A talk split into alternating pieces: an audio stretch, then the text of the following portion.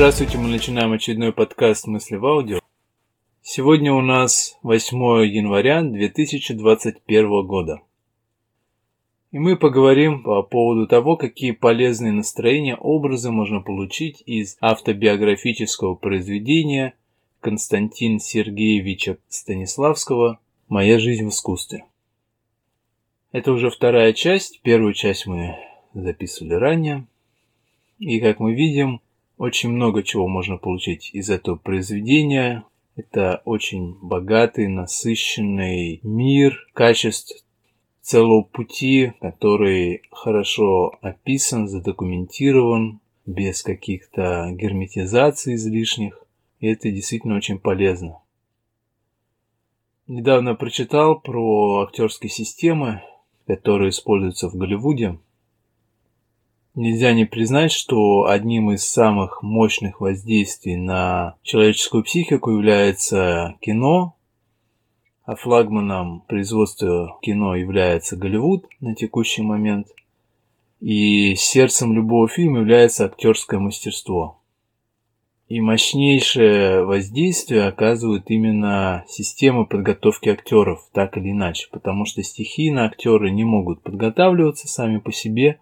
Имеется в виду серьезные актеры, которые долгое время реально создают роли в кино, такие как Аль Пачино или Роберт Де Ниро и другие актеры, которые реально трудятся над ролью. Всего существует 8 систем, их можно по-разному выделять, но выделяют 8 систем актерского мастерства. Одной из систем, которая используется в Голливуде, является система Станиславского. 3 системы непосредственно произошли от системы Станиславского. Это система Михаила Чехова, Ли Страсберг и Стеллы Адлер. И 3 системы косвенно произошли от системы Станиславского.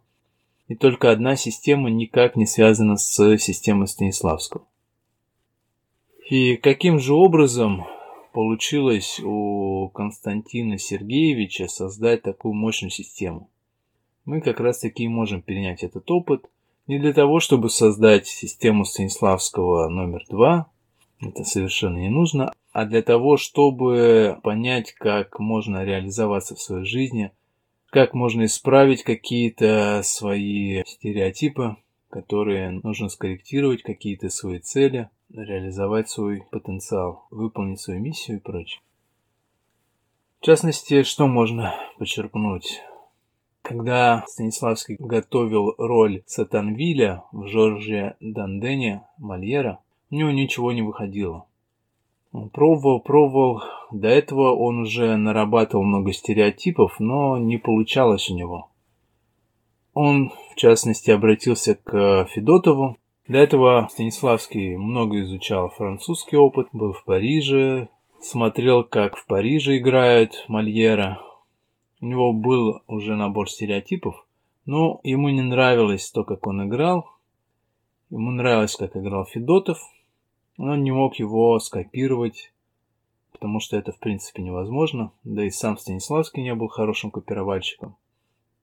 Станиславский пробовал, и вдруг... Но случайно одна черта в гриме, сразу что-то во мне точно перевернулось. Что было неясно, стало ясным. Чему я не верил, теперь поверил. Это был момент великой радости, искупающий все прежние муки творчества. О чем это говорит? Этот отрывок говорит о том, что после долгих поисков Станиславский наконец получил АЧС того, как гениальные актеры играют на сцене органично, получил АЧС энергоэмоционально-чувственное состояние веры и правды на сцене. Того, как реально себя почувствовать на сцене, чтобы тебе поверили другие, зрители, что человек действительно не играет, а переживает роль. И это удалось. И, знакомясь с этими строками, также можно ощутить этот самый первичный эффект от какой-то психопрактики, от какой-то деятельности, как это удалось Станиславскому запечатлеть. И занимаясь какой-то деятельностью, очень важно получить этот самый эффект для того, чтобы понять, да, это мое, я могу здесь получить какой-то результат, действительно это будет у меня работать. потому что, к сожалению, не все срабатывает, не все психопрактики полезны, да, как в анекдоте, не все йогурты одинаково полезны.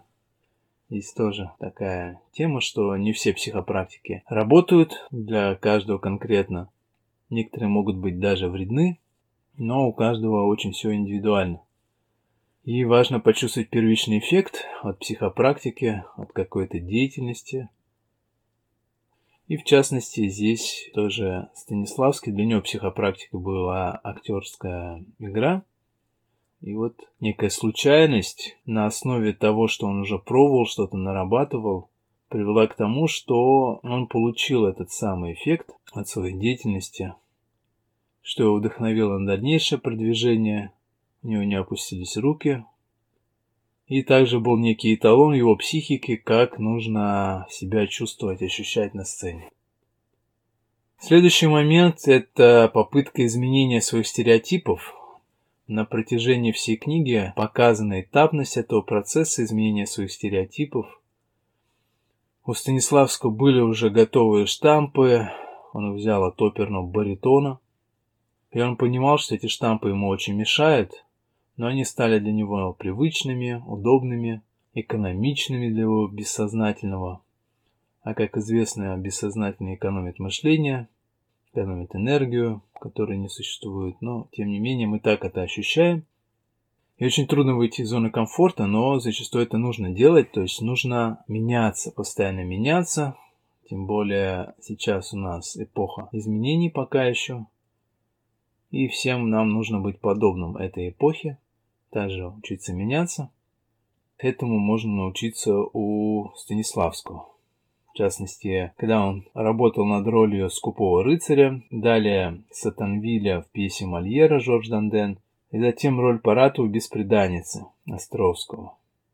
Старые стереотипы, оперный баритон в трико со шпагой и новая техника, новый набор стереотипов, выдержка, скрывание чувств, игра лицом, основанная на удачном гриме, и затем ощущение целостности образа. Все это также было очень важным. И постепенно ему удалось изменить набор стереотипов, что открыло необходимую пустоту в его психике для того, чтобы туда постепенно внедрять новый набор стереотипов, новую технику, которую он формировал, нарабатывал и прививал себе. В частности, давайте дадим слово Константину Сергеевичу.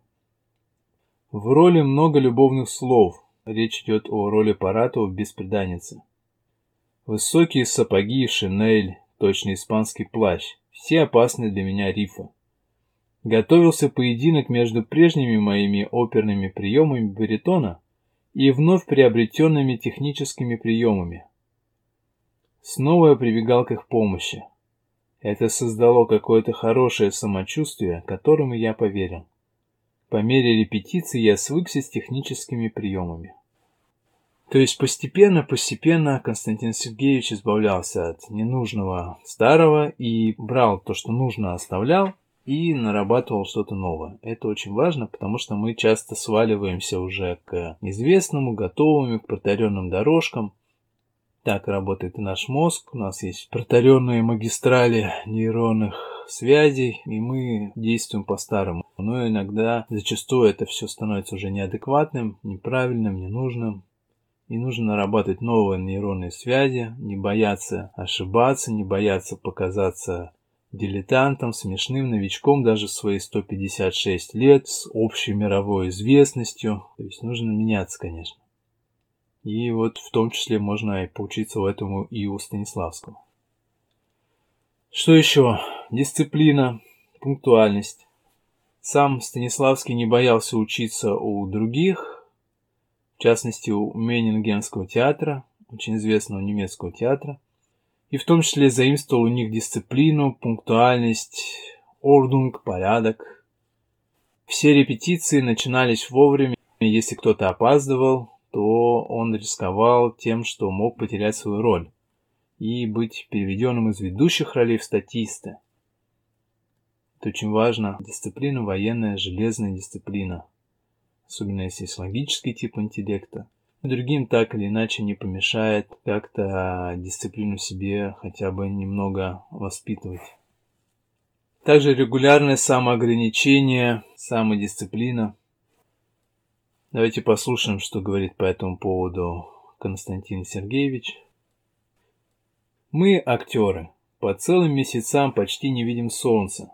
Встаем поздно, так как взволнованные вечерним спектаклем, поздно засыпаем. Спешим на репетицию, целый день репетируем в помещении без света. А когда зимой по окончании нашей дневной работы выходим на улицу, уже зажжены фонари. И так изо дня в день, в течение многих зимних месяцев. Как мы видим, Константин Сергеевич ограничил себя и другие актеры также тем, что они не прогуливались, не видели солнца, как кроты сидели в своих норах.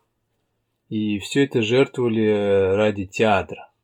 И в следующий раз, когда, например, будет давить мысль, что жизнь проходит, выглядываем в окно, а кто-то прыгает, бегает, гуляет, веселится, тусуется, кутит. Может быть, надо так же. Но тут можно вспомнить вот этот отрывок, что актеры жертвовали солнцем, жертвовали серотонином, который они получали от этого солнышка. Ради чего? Ради искусства, ради театра. И так делали изо дня в день, много дней и много месяцев подряд, практически без выходных, но зато получался мощный результат. И жизнь, она не проходит, она как раз таки и в этих самых репетициях и получается. Чему еще можно научиться? Высокому темпу, регулярности.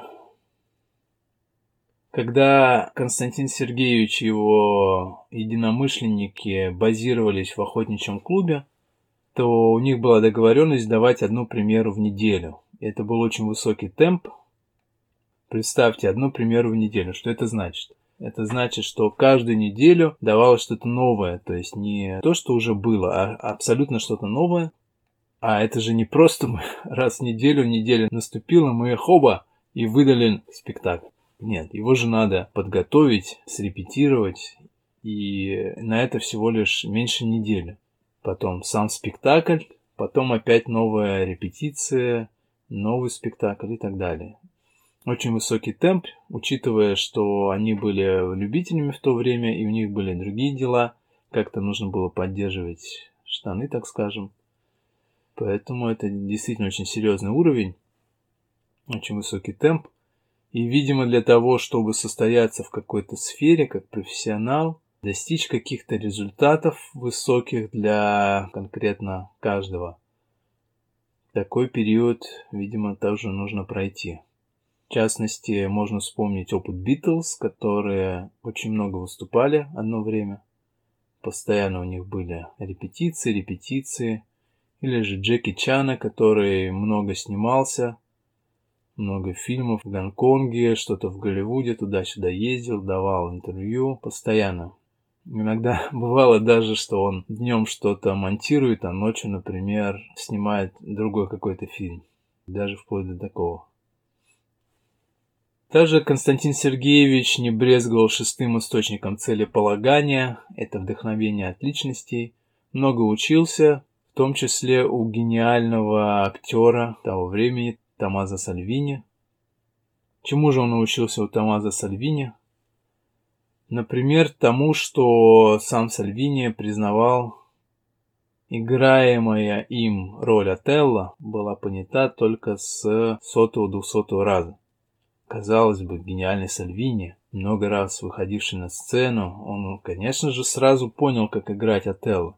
Но нет, только с 200-го выступления, не репетиции даже, выступления, Сальвини понял, как реально нужно играть, как интонировать, как жестикулировать в том или ином действии, в том или ином эпизоде. Только с 200-го раза. Это отдельная тема для разговора, но тут можно кратко сказать, что нужно избавляться от иллюзии, а это все понятно. Нет, если все понятно с первого раза, это точно признак того, что ничего не понятно. Даже такой реально гениальный актер, как Сальвини, если понял с 200-го выступления только, то это означает, чтобы что-то понять, нужно много раз это повторить, пережить, прожить, переварить в себе. И только таким образом можно достичь реального понимания. Также отношение Сальвини к выступлениям. Сальвини признанный во всем мире актер, действительно гений. И, казалось бы, можно почить на лаврах, отдохнуть, как-то читать нотации другим, опаздывать даже не зазорно было бы. Ну как, подождут? Но нет, как вел себя Сальвини. Давайте послушаем Станиславского. Отношение Сальвини к своему артистическому долгу было трогательно. В день спектакля он с утра волновался, ел умеренно и после дневной еды уединялся и уже никого не принимал. Спектакль начинался в 8 часов вечера, а Сальвини приезжал в театр к 5 вечера. Он шел в уборную, снимал шубу и отправлялся бродить по сцене.